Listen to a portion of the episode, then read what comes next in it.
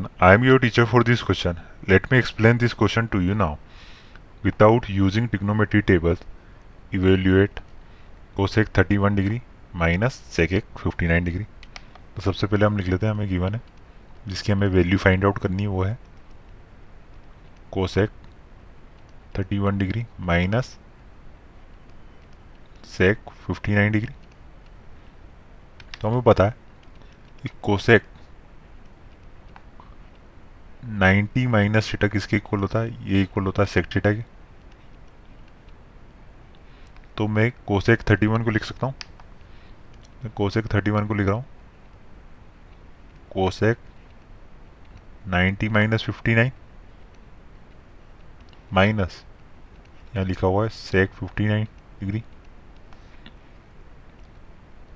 तो cosec 90 minus theta किसके equal होता है? सेक थीटा के। तो ये कितना हो जाएगा? सेक 59 क्योंकि थीटा क्या है यहाँ पे? 59 तो ये हो जाएगा sec 59 degree minus sec 59 degree. तो दोनों कैंसिल आउट हो जाएँगे तो वैल्यू क्या आ जाएगी? ज़ीरो तो हमारा आंसर हो गया zero I hope you understood the explanation thank you